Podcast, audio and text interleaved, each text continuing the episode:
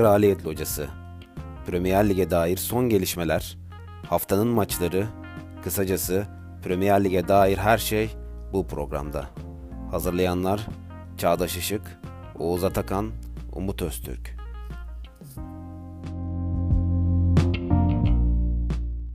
Kraliyet Locası'ndan herkese selamlar. Ben Çağdaş Işık. Karşımda Oğuz Atakan ve Umut Öztürk var. Onlara selam vererek hemen gündemde bir giriş yapacağız. Sonrasında sohbeti koyulaştıracağız. Biraz eğlenceli taraflara doğru çevirmeye çalışacağız. Önce Oğuz merhaba. Merhaba Çağdaş. Nasılsın, iyi misin? Teşekkür ederim. Sen nasılsın? İyidir. E, karantinadayız. Umut sen nasılsın? Ben de iyiyim abi. Sen de iyiymişsin. Eyvallah. Hemen o zaman vakit kaybetmeden e, gündemle başlayalım sohbete. Ee, geçtiğimiz hafta lig yönetimi ve hissedarlarının e, bir toplantısı gerçekleşmişti. Onu konuşmuştuk. Toplantıda çıkan karar da hani biraz oyuna devam şeklindeydi. Oynatacağız gibisinden ama işte sağlık önderlerine de bir danışacağız gibi bir şey çıkmıştı. Ama 8 Haziran gibi bir tarih, 8 Haziran haftası ile ilgili bir tarih vardı. Öyle bir fısıltı dolaşıyordu. E, bugün çıkan bir habere göre e, sanırım bu doğrulandı. Hükümetin e, bunu onayladığı 12 Haziran'da liglerin başlayacağı öngörülüyor Telegraf'ın haberine göre. Ben şimdi e, o olaylardan sonra e, gerçekleşen bu Covid ile ilgili, ligin başlaması ile ilgili bazı haberler var. Onları sıralayacağım. Sonra da haberlerle ilgili söylemek istediğiniz bir şey var mı diye sorup e, konuyu devam ettireceğiz. Şimdi haberlerden ilki şuydu. Avustralya'da vaka azlığı sebebiyle e, bir Perth yerel yönetiminin bir önerisi vardı. Burada oynayabiliriz ligi gibi. E, buradan kendilerini tebrik ediyorum. Fırsatçılığı e, yaparak güzel bir değerlendirmişler bu arayı.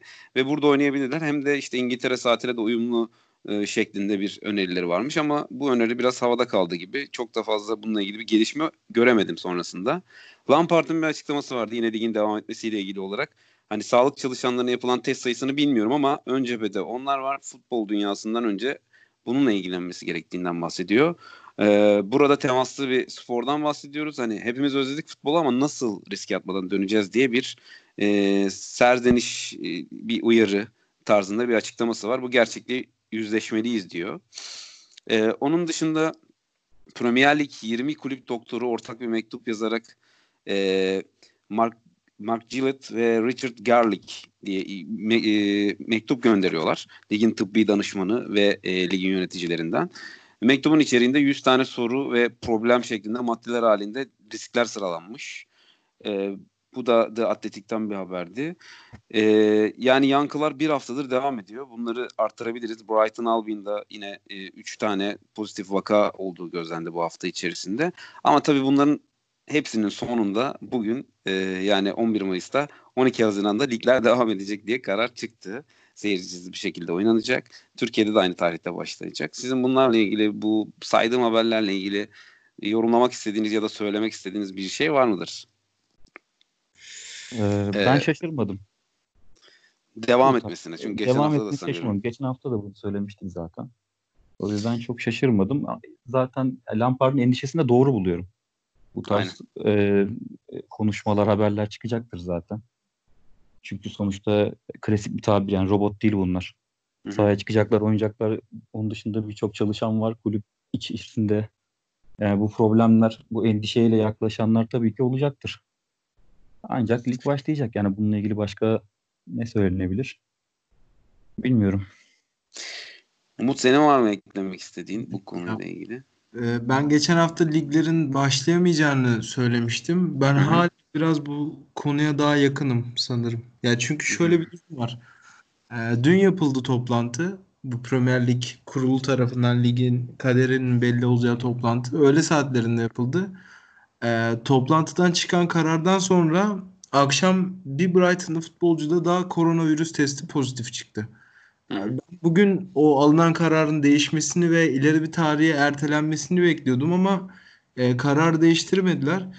E, ya ben burada Premier Lig'in gözünün kulağının Bundesliga'da olacağını düşünüyorum. Çünkü Bundesliga daha erken bir tarihte başlatıyor ligi.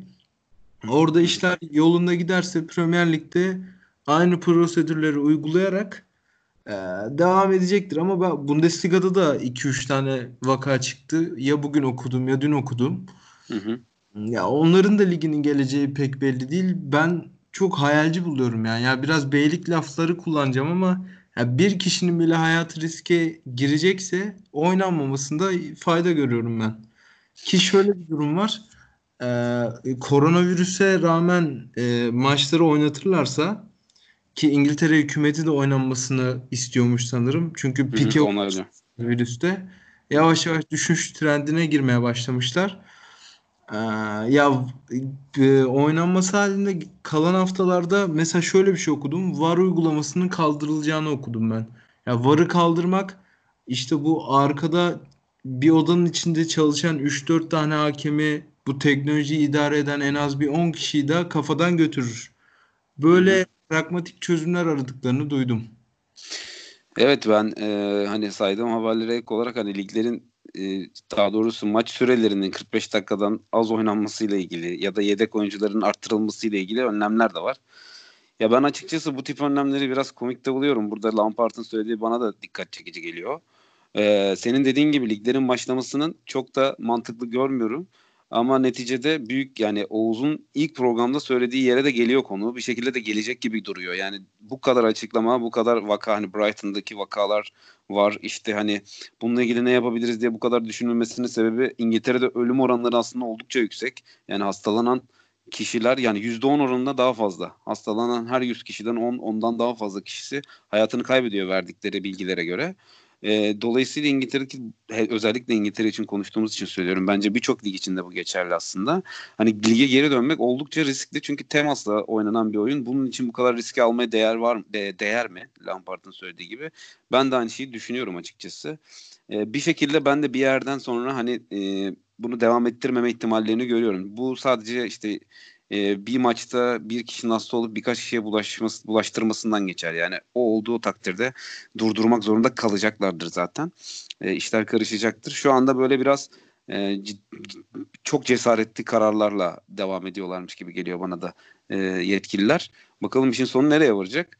Ya isterseniz bu sıkıcı konudan biraz eğlenceli konulara doğru yelkenleyelim. Bu Covid konusu Burada bitmeyecek. Çok ee, eklemek istiyorum abi. Çok kısa. Evet tabii tabii ekle kestim kusura bakma. Bütün bu hengamenin içinde de Watford ve Brighton kendi şehirlerinde vaka sayısının az olmasından dolayı oynanırsa da biz tarafsız sahada oynamayız. İlla ki iç sahamızda oynayacağız maçlarımızı diye tutturuyormuş. ee, ne der mahalle yanarken saçını tarayan kişiler diyorum ben de. Ben biraz daha ağır konuşuyorum. bu kadar sinirleneceğinizi bilseydim hiç söylemezdim ama. Ama iyi ki söyledin çünkü bu bu tarz dertler böyle her ya bizim ligden de bu tip açıklamalar var. Bizim ben biraz Twitter'da gezdiğimde e, e, taraftarların da çılgın e, kafaları var açıkçası. Hani şampiyonluk şu takım olsun diye devam ediyor ya da işte siz korkuyorsunuz o yüzden devam etmesini istemiyorsunuz gibi karşı taraftan da. Bana çok ilginç geliyor hakikaten bunca e, ciddi ölüm sayısına rağmen ve hala riskin devam etmesine rağmen kafaların burada olması bana ilginç geliyor. Evde sıkıldıkları içindir deyip geçmeye çalışıyorum. Başka bir açıklamam yok bu konuyla ilgili. Yani kendime açıklamam yok. Ee, eğer bittiyse geçelim. O zaman eğlenceli tarafa. Geçelim. Geçelim. Geçelim. Hum Min Son. Bunu bir kere söyleyeceğim. Bundan sonra son diyeceğim. e, Hum Min Son başarılarında bir yenisini eklemiş. E, askere gitmişti 3 hafta önce e, terhis olmuş. Terhis olurken de e, 157 kişiyi e, birliğinde bulunan 157 kişiyi geride bırakarak en iyi performans gösteren asker ödülünü almış. E, bu ödülü de 5 kişi alıyormuş. Ödülün adı Pilsung. E, bu ödülü alarak yine icraat ile devam etmiş. E, sonrasında ben biraz baktım bu askerlik mevzusuna. E, yani daha önce işte e, gidiş sürecinde falan başka bir şeyler gerçekleşmiş mi diye fotoğraflarına falan baktım. Sadece gözleri görünen ve hiç belli olmadığı bir fotoğrafı var. E, eğlenceli görüntüleri var. Onun dışında e, askere 3 haftalık gitmiş son ve hani bu Mayıs ayında oynanmayacağını öğrendikten sonra direkt yine icraate koyularak 3 e, haftalık süreci askerde değerlendireyim ben bari demiş. Herkes koronadan korkup işte ne yapacağız, nasıl olacak diye düşünürken o de, bu işi de aradan çıkartayım şeklinde davranıp Kore'ye gidip askerlik görevini 3 haftada gerçekleştirmiş. 3 haftalık e, askerlik eğitimi almasının sebebi normalde Kore'de 21 aymış askerlik süreci. Asya oyunlarında e, altın madalya almış bu 20 hani U23 takımlarıyla katılıyorlar ama sanırım birkaç tane de oyuncu e, yaş sınırı olmadan katılabiliyor. E, 2018'de Asya oyunlarında altın madalya kazandıkları için e, bu muafiyete e, pardon bu muafiyeti kazanmış ve 3 ay 3 haftalık süreçte işte en iyi performans gösteren asker madalyasını da alarak geri dönmüş. Ee, burada soruyu şöyle yönelteceğim size. Son sizce en üst seviyesini görmüş müdür bu askerlik başarısıyla beraber? Umut sen de başlayalım istersen. Ee, ben önce bütün bu konulardan önce vatani görevini yapan son kardeşimin başarılarının devamını diliyorum. Ee, Güney Kore hükümetinin de bu askerde alınan ödülün adını Hyung Bin Son olarak değiştirmesini talep ediyorum. çok çok doğru bir öneri. Onun dışında ya bu askerlik konusu evet Güney Kore'de birazcık enteresan boyutlara ulaşabiliyor. Sonda herhalde vatan aşkıyla yanıp tutuşan bir Güney Koreli. Ee, ya onun dışında pek ekleyeceğim bir şey var mı diye düşünüyorum. Sonun en yüksek e, döneminde olduğuna da ben katılmıyorum abi. Yani geçen sene o City'ye eledikleri Şampiyonlar Ligi çeyrek finali döneminde bambaşka bir seviyeye çıkmıştı ki e, onun Hamburg'dan Leverkusen'e transferini yaptıran 2013 senesinde de hiç unutmuyorum deplasmanda bir Dortmund maçları vardı. Dört tane attılar Dortmund'da. O maçta bütün Almanya'yı onu izlemişti. O senede de çok iyiydi. Sağ içine döndüm ben birazcık bu askerlik konularından ama. Yok onun için sordum aslında. Sen güzel algıladın soruyu. Ya onun dışında benim de Tottenham'ı sevmesem de sevdiğim bir insandır. Bazıları kendini çok yere attığı için hoşlanmaz sondan ama olumlu bir insan. Ben seviyorum yani kendisini. Şunu da ekleyeyim. Ben FIFA oyuncusuyum. FIFA oynamaya çalışıyorum. Ee, orada e, sonun e, maliyeti Ronaldo'dan biraz da daha fazla, çok daha fazla düşüktür yani.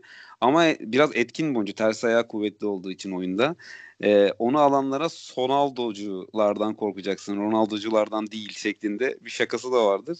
Yani orada da icraate devam ediyor.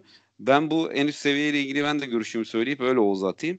Yani ben e, sonun henüz e, en seviyeye çıktığını düşünmüyorum. Böyle sürekli işte o Hamburg'da e, Dort, Hamburg'da oynarken Dortmund'da dört tane attığı o deplasmandan bahsettin ya. O tarz böyle çıkışlarla hayatına devam ediyor. Bir yandan istikrarına da devam ediyor. Yani sürekli sahada görüyoruz. Yani geçen hafta aylarda bir e, kolu kırılmıştı Şubat ayında. Çok iyi oynadığı bir maçtan sonra. Bu tarz sakatlıklar dışında eğer sahadaysa e, maksimumunu vermeye çalışan bir oyuncu düzeyinde ama o en üst seviyeye çıkacak mı, çıkar mı, çıkabilir mi? Açıkçası orada biraz soru işaretlerim var. Ee, onu e, geri dönüşte bu koronavirüsü sonrasında biraz oyuncuların da hani nasıl döneceklerini bilmiyoruz ya. Orada hem psikolojik hem fiziksel olarak. Oradan sonraki süreç biraz belli edebilir. Belki de en üst seviyeye hani kendi seviyesine henüz çıkmamış ve hani biraz daha top class seviyeye çıkabilir. Belki takım değiştirerek olur onu bilmiyorum. Ee, Oğuz sen ne dersin? Ya, Oğuz abiye geçtim. Ee, ya çok gençte bir oyuncu değil aslında. 27 yaşında. Tabii. Ben futbol oynanmaya başladığı zaman 28 yaşında olacak sene. Evet. Onu da hatırlatmak isterim. Doğru bu tabii şey e, acaba doğru ya ama bir yandan da 28 yaşlarında böyle patlama gösteren oyuncular olabiliyor. Tabii onun mevkisi e, hem sol kanatta oynayabiliyor hem santrofor mevkiinde falan oynayabiliyor. Acaba mevkisini değiştirip santroforda başka bir performansı dönüşür mü?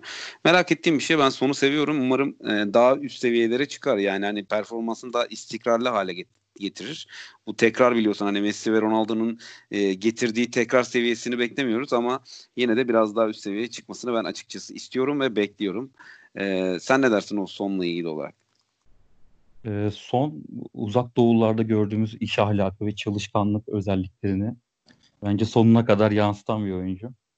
Hatta e, yani 2019'unda golünü atmıştır bence. Burnley'e hatırlarsınız. Evet kol, kolunun kırıldığı maçtı galiba. Yani kolun sonrasında kırıldığı... kolunun kırıldığı açıklandı galiba. Evet maç sonu açıklama yapmıştı evet doğru söylüyorsun. Ee, ben hatta e, gerektiği kadar değer gördüğünü bile görmüyorum sonun. Yani e, bir İngiliz veya bir Fransız olsaydı bu performansta çok daha reytingi yüksek bir topçu olabilirdi son hak ettiği değeri yeteri kadar gördüğünü düşünmüyorum. Daha da iyi hani daha da iyi performans gösterir mi sence? Hani yani daha istikrarlı diyeyim. İyi yanlış oluyor. Daha istikrarlı görünebilir mi acaba? Yoksa istikrarlı ama senin dediğin gibi öyle mi görünmüyor? Yani e, değer mi görmüyor daha doğrusu o şekilde? Ben e, bunun hani bir tık üstüne çıkabilir tabii. Onu şimdi kesin konuşmamak lazım da ben e, belirli bir istikrarın olduğunu düşünüyorum sonun. Sadece o e, underrated kelimesi belki tanımı son için kullanılabilir. Aklıma o geliyor. yani e, top, sevi top seviyeye çıktığını düşünüyorum ben sonun son birkaç senede. Yani Ronaldo Messi seviyesinden bahsetmiyorum. Hani Orası ilk on, başka. o performans olarak ilk 10 veya ilk 20 performansa girmiştir. Sonun 2010 performans Pochettino'nun Tottenham'ın da sac ayaklarından biriydi bence oyun sisteminin. Evet bir de çok yönlü olması bence e, sonu Evet. ön plana çıkartıyor. İleri uçta her bölgede e, azami performansı veriyordu yani. Bir vasat bir Yani- performansını çok göremedim son bir iki senedir. Şunu ekleyeyim bir de yani Mourinho'ya geçiş döneminde hani Pochettino'dan Mourinho'nun e, önderliğine geçiş döneminde performansı hiç değişmeyen oyunculardan sanırım tek olabilir son. Bir Evet, de Loris var tabii. Loris'i biraz ayrı tutuyorum. Ama saymıyorum. sonun sonun e, performansı kesinlikle değişmedi yani. Evet. Yani oyun taktiği sistemi değişse de mevkileri de değişse de performansı güç yani sahada duruşu değişmiyor. Bence takdire şayan bir adam. Madalyayla da bunu e, askerde aldığı Pisun madalyasıyla da e, bunu perçinlemiş oldu. Şimdi sen az önce underrated dedin. Underrated ile ilgili bir konuya atlayacaktım ben de burada. Hemen bağlayalım diye. Güzel bağlayalım. Güzel pas attın. Peter Che'nin açıklamaları var.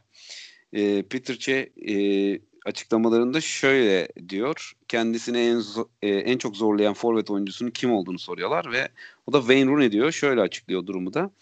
E, o topu ayağına aldığında uyanık olmam gerekirdi. Çünkü o tahmin edilemezdi ve çok zekiydi. Santra çizgisinden gol atabiliyordu. Ne kadar uzun olursanız olun üzerinizden aşıtma bir vuruş deneyebiliyordu. Fazlasıyla keyif aldığım bir rekabetti diyor. Yani hani Henry ile karşılaşmış Suarez'le, Agüero, Fernando Torres işte e, en iyi zamanlarından Van bahsediyoruz. Van Nistelrooy. Ronaldo abi. Cristiano Ronaldo evet. Daha da artırılabilir yani burada Drogba karşılıklı oynadı mı bilmiyorum ama ya sonuçta antrenmanda oynamıştır. Evet. Ee, yani hiçbirini değil e, Wayne Rooney'i söylemesi beni açıkçası bir yandan şaşırttı. Bir yandan da dönüp baktığımda e, 559 maç 253 gol. E, gerçekten de anlattığı tarife de uyduğunu düşünüyorum. Hakikaten nereden gol atacağını bilemeyeceğimiz bir adam. Ve Wayne Rooney'nin e, belli bir süre sonra üzerinde transferler de yapıldı. Mevkileri de değişti. E, acaba gerçekten underrated mıydı? Hani ben ilk anda bana anımsattığı acaba Wayne Rooney biraz e, abartı mı olmuş yani diğer oyuncular dururken diye düşündüğüm soru acaba underrated miye dönüştürdüm kafamda ve size de yöneltmek isterim. E, önce kimle başlayayım bilemedim. Abi Umut'la önce Oğuz başlayalım. abi. Bence önce Oğuz abiyle başla. Tamam, Ben önce Oğuz'la başlayalım. savunacağım. Kendini hazırlamış bu programı. Yani ben de Rooney düşmanı gibi oldum şu anda ama ya ben Rooney Rooney'nin Yok soru underrated mıdır? Evet. Bence kesinlikle underrated değildir. Ben yeteri kadar hakkının teslim edildiğini düşünüyorum. Yani mükemmel bir futbolcu Rooney. Hatta mükemmel bir futbolcu olduğu için zaten bu tip haberler çıkıyor veya yıllarca İngiltere milli takımında ona yer bulmak için forvet arkasına çekildi, orta sahada oynatıldı. Bir şekilde sahaya çıkması istendi Rooney'nin kaptan olarak vesaire. Sahada olması istendi. Ee, underrated tanımı bence bu değil. Ben Şöyle kadar sorayım hakkının- aslında. Hakkının, hakkının teslim edildiğini ben düşünüyorum Rooney'e. Hani yer Underrated- açılım Yani bilmiyorum. pardon. E, yer açılmaya çalışılıyor dedin ya. Acı ben santrafor performansı acaba underrated mı kalıyor? Yani hani komple bir oyuncu, güzel bir oyuncu, iyi bir oyuncu gerçekten vuruşları var ama acaba sadece sürekli santraforda değerlendirilseydi performansı ya da işte underrated dediğimiz tarafı e, çok da bize öyle gelmez. Direkt bu Henry Suarez, işte Agüero, Rooney diye sayar mıydık? Mesela benim Kendisi zaten say dediğinde gelmiyor. Kendisi zaten bunu talep ediyordu ki o yıllarda zaten. Forvet'te oynamak istemiyorum. Yani biraz daha forvet arkasında ra- daha rahat oynuyorum. Kondisyonu ve yaşı itibariyle daha rahat oynadığını kendisi zaten dile getiriyordu ki. Ya o yüzden ben hani Hı hı. underrated olmadığını düşündüğümü söyledim. Sen yeteri kadar hakkının Rooney'li alıp bir, bir veremedim yok yani. Yeteri kadar bence hakkı teslim ediliyor. Tamam burada e, sızı sahneyi Umut'a teslim ediyorum. Umut sen ne diyorsun Rooney ile ilgili? Abi şimdi e, önce bu underrated, overrated konusunu bir açıklamak isterim ben. Ya bir futbolcunun underrated gelmesi onu ne kadar rate ettiğinle ilgilidir. Yani mesela atıyorum ben e, kim Oğuzhan Özyakup'u 80 rate ediyorsam başkası buna 60 diyorsa benim için bu hak ettiği değeri görmüyor anlamına gelir. Ben de Rooney'i gelmiş geçmiş izlediğim en iyi futbolcular arasında rate edildiğim için ve toplumun geri kalanının iyi futbolcu deyip geçmesinden dolayı Rooney'i kendi çapımda underrated olarak değerlendiriyorum. E şöyle söyleyeyim. Peter Cech'in karşılaştığı futbolcuları sen saydın. Bunların arasında Rooney demesinin tabii ki bir nedeni olmalı. Çünkü Rooney Chelsea maçında Peter Cech'e uzaktan bir gol atmıştı. Cech'in hatalı sayılabileceği bir gol de denilebilir. Cech'in herhalde oradan bir hatırası var Rooney ile ilgili. Ve ya bu adamın şöyle bir olayı var. Bu adam sadece kendi performansını bir çizgide tutmasından çok yanına eklenen oyuncuları da top seviyeye çıkartabiliyor.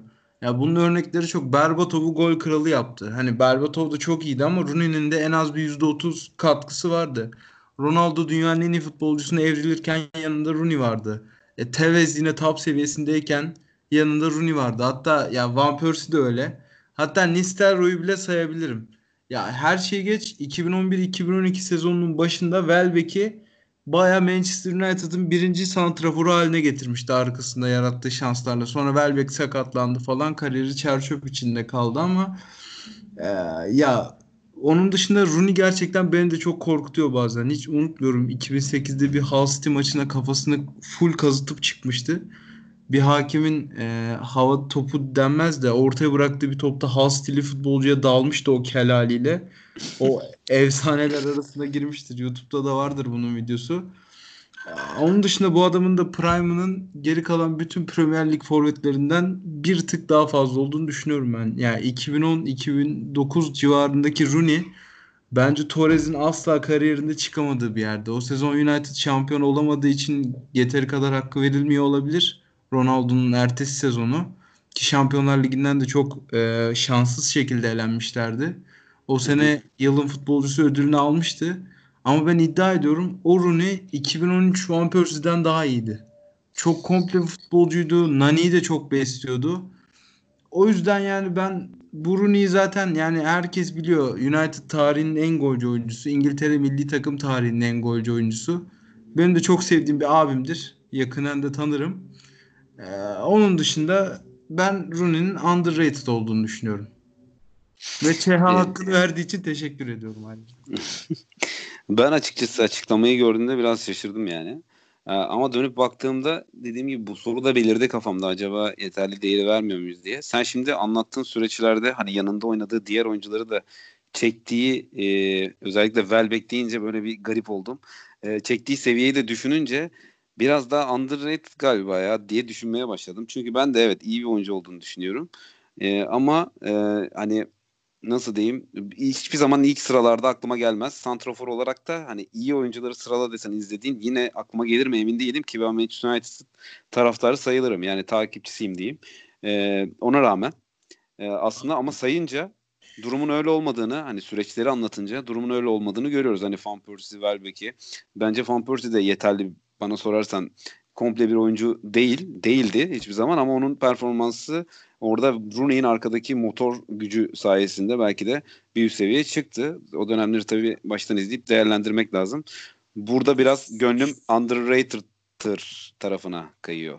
Ya şöyle bir şey var abi. Yani Rooney bizi hep belli bir seviyeye alıştırdığı için yanında ondan 10 gol atan futbolcu daha iyi gözüküyor. Ama Rooney de atıyorum o sezon 15 gol 10 asist gibi bir şeyle oynamış. Ya geçen gün Manchester United YouTube kanalında Ferguson'un oynadığı en iyi 11'i yapıyorlar. Ferguson söylemiş bunlar bunlardı diye. Ya Rooney yerine Listerroy'u falan seçmiş. Tamam Listerroy da çok iyi topçu da Rooney başka bir şeydi ya. Diye düşünüyorum. Şimdi burada Alex Ferguson'dan e... yani düşük yani, şey, laf şey edemem. söylemek istiyorum. Düşük rate eden Alex Ferguson mu yani? Bu yüzden mi underrated olduğunu düşünüyorsun Umut? Abi belki de yani. Hani ya, konuştuklarınızdan nerede düşük e, oy aldığını, daha aşağıda görüldüğünü soracaktım. İyi ki beklemişim. En son Ferguson geldi yani. Ferguson iyi bir ya, bunun için evet. Ya şöyle diyebiliriz Abi, bence Söylediklerinizin hepsinde zaten haklı teslim edilmiş gibi geliyor bana. Evet. Hatta şöyle biraz bir şey var. bir şey de. E, tabii canım. Tabii, e, halkın takdirine bırakalım. Aynen işin sonunda oraya bırakacağız.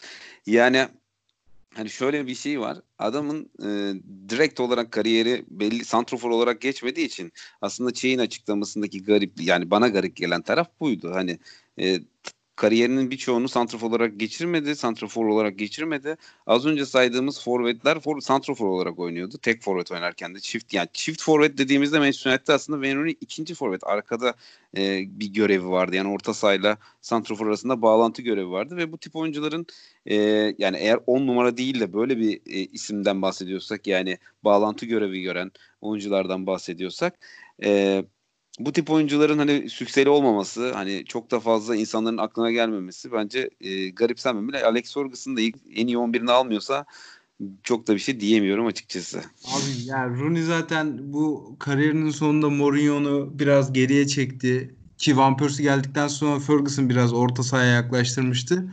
Mourinho bu işin suyunu çıkartarak adamı tamamen CM olarak oynatmaya başladı. Ya bu da bir forvete göre çok iyi pasör olmasından kaynaklanan bir durumdu ya. Ya onun birazcık eksisini gördü diyebilirim ben. Anladım. Belki de tamamen kariyerini e, santrafor olarak geçirebilme şansı olsaydı yani öyle bir şey olsaydı daha farklı bakıyor olabilirdik Rooney'e. Ee, ama e, Alex Ferguson ben sürekli oraya bağlıyorum. Nasıl ilk 11'ini almaz? ya yanında da Mister'ın yanında da Cantona'yı yazmış. Adamcağıza da bir şey diyemiyorum şimdi de. Yani... Doğru doğru. Şimdi mevkiler olarak düşününce Cantona rakibi mesela aslında. Biraz orada hani e, bunu da şey yapamayız yani hani Cantona mı Rooney mi deyince ben Cantona'yı hani zamanında izleme şansım olmadı. Ee, ama duyduklarımızdan ya da işte izlediğimiz görüntülerden görüyoruz ki çok ekstrem ekstrem bir oyuncu. Efsane bir oyuncu. Ee, dolayısıyla yani onu yazıp da Rooney'i yazmayınca da bir şey diyemiyor. Hani kalkıp işte Rooney burada o zaman underrated. Oradan da çok çıkmaz o. Ya o, underrated o... dememin nedeni şu abi. Yani mesela bu Premier Lig sayfaları anket falan yapılıyor. İnsanlar e, Drogba'yı, Torres'i atıyorum başka kim olabilir? E, vesaire. Bunları hı hı, anladım. yazıyor. Ben buna birazcık tepkiliyim. Fernando Torres konusuna ben de katılıyorum. Biraz şişirildi gibi geliyor bana. Evet çok ekstrem performansı oldu bir iki sene ama onun dışında çok da gördüğümüz bir oyuncu değildi ortalıkta. E bunun takdirine eğer ekleyeceğiniz bir şey yoksa dinleyicilerimize bırakarak yavaş yavaş kapatalım diyorum ben konuyu. Var mı eklemek istediğiniz bir şey? Önce sana sorayım Oğuz. E, Peter Çelik böyle konuşmalar, böyle cevaplar vereceğine bence davul çalmaya devam etsin. Onu YouTube'dan takip ediyorum. O zaman dinleyicilerimize de tavsiye edelim. Peter, Peter Çe drum yazıp aratabilirler YouTube'dan. Çok da güzel şarkıları coverlamış. Yani tavsiye ediyoruz. Çok ediyorum. Çok çok nezih performanslar. Aynen öyle. Sen ekleyeceğin bir şey var mı senin?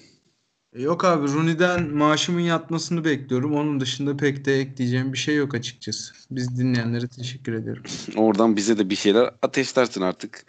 Ee, ben de bizi dinleyenlere teşekkür ediyorum. Sizin de ağzınıza sağlık. Teşekkür ederim. Ee, birlikte güzel bir program oldu bence yine. E, haftaya tekrar görüşmek üzere. Herkese iyi günler diliyorum. Plesedergi.com'dan e, yazılarımızı takip edebilirsiniz. E, Plese Dergi Twitter adresinden de e, paylaşımlarımızı takip ederek orada diğer podcastlerimizi de takip edebilirsiniz. Son olarak yine Spotify'dan takip ederek sonraki programı da e, bildirim olarak alabilirsiniz. Tekrar teşekkürler. Herkese iyi günler diliyorum. Görüşmek üzere.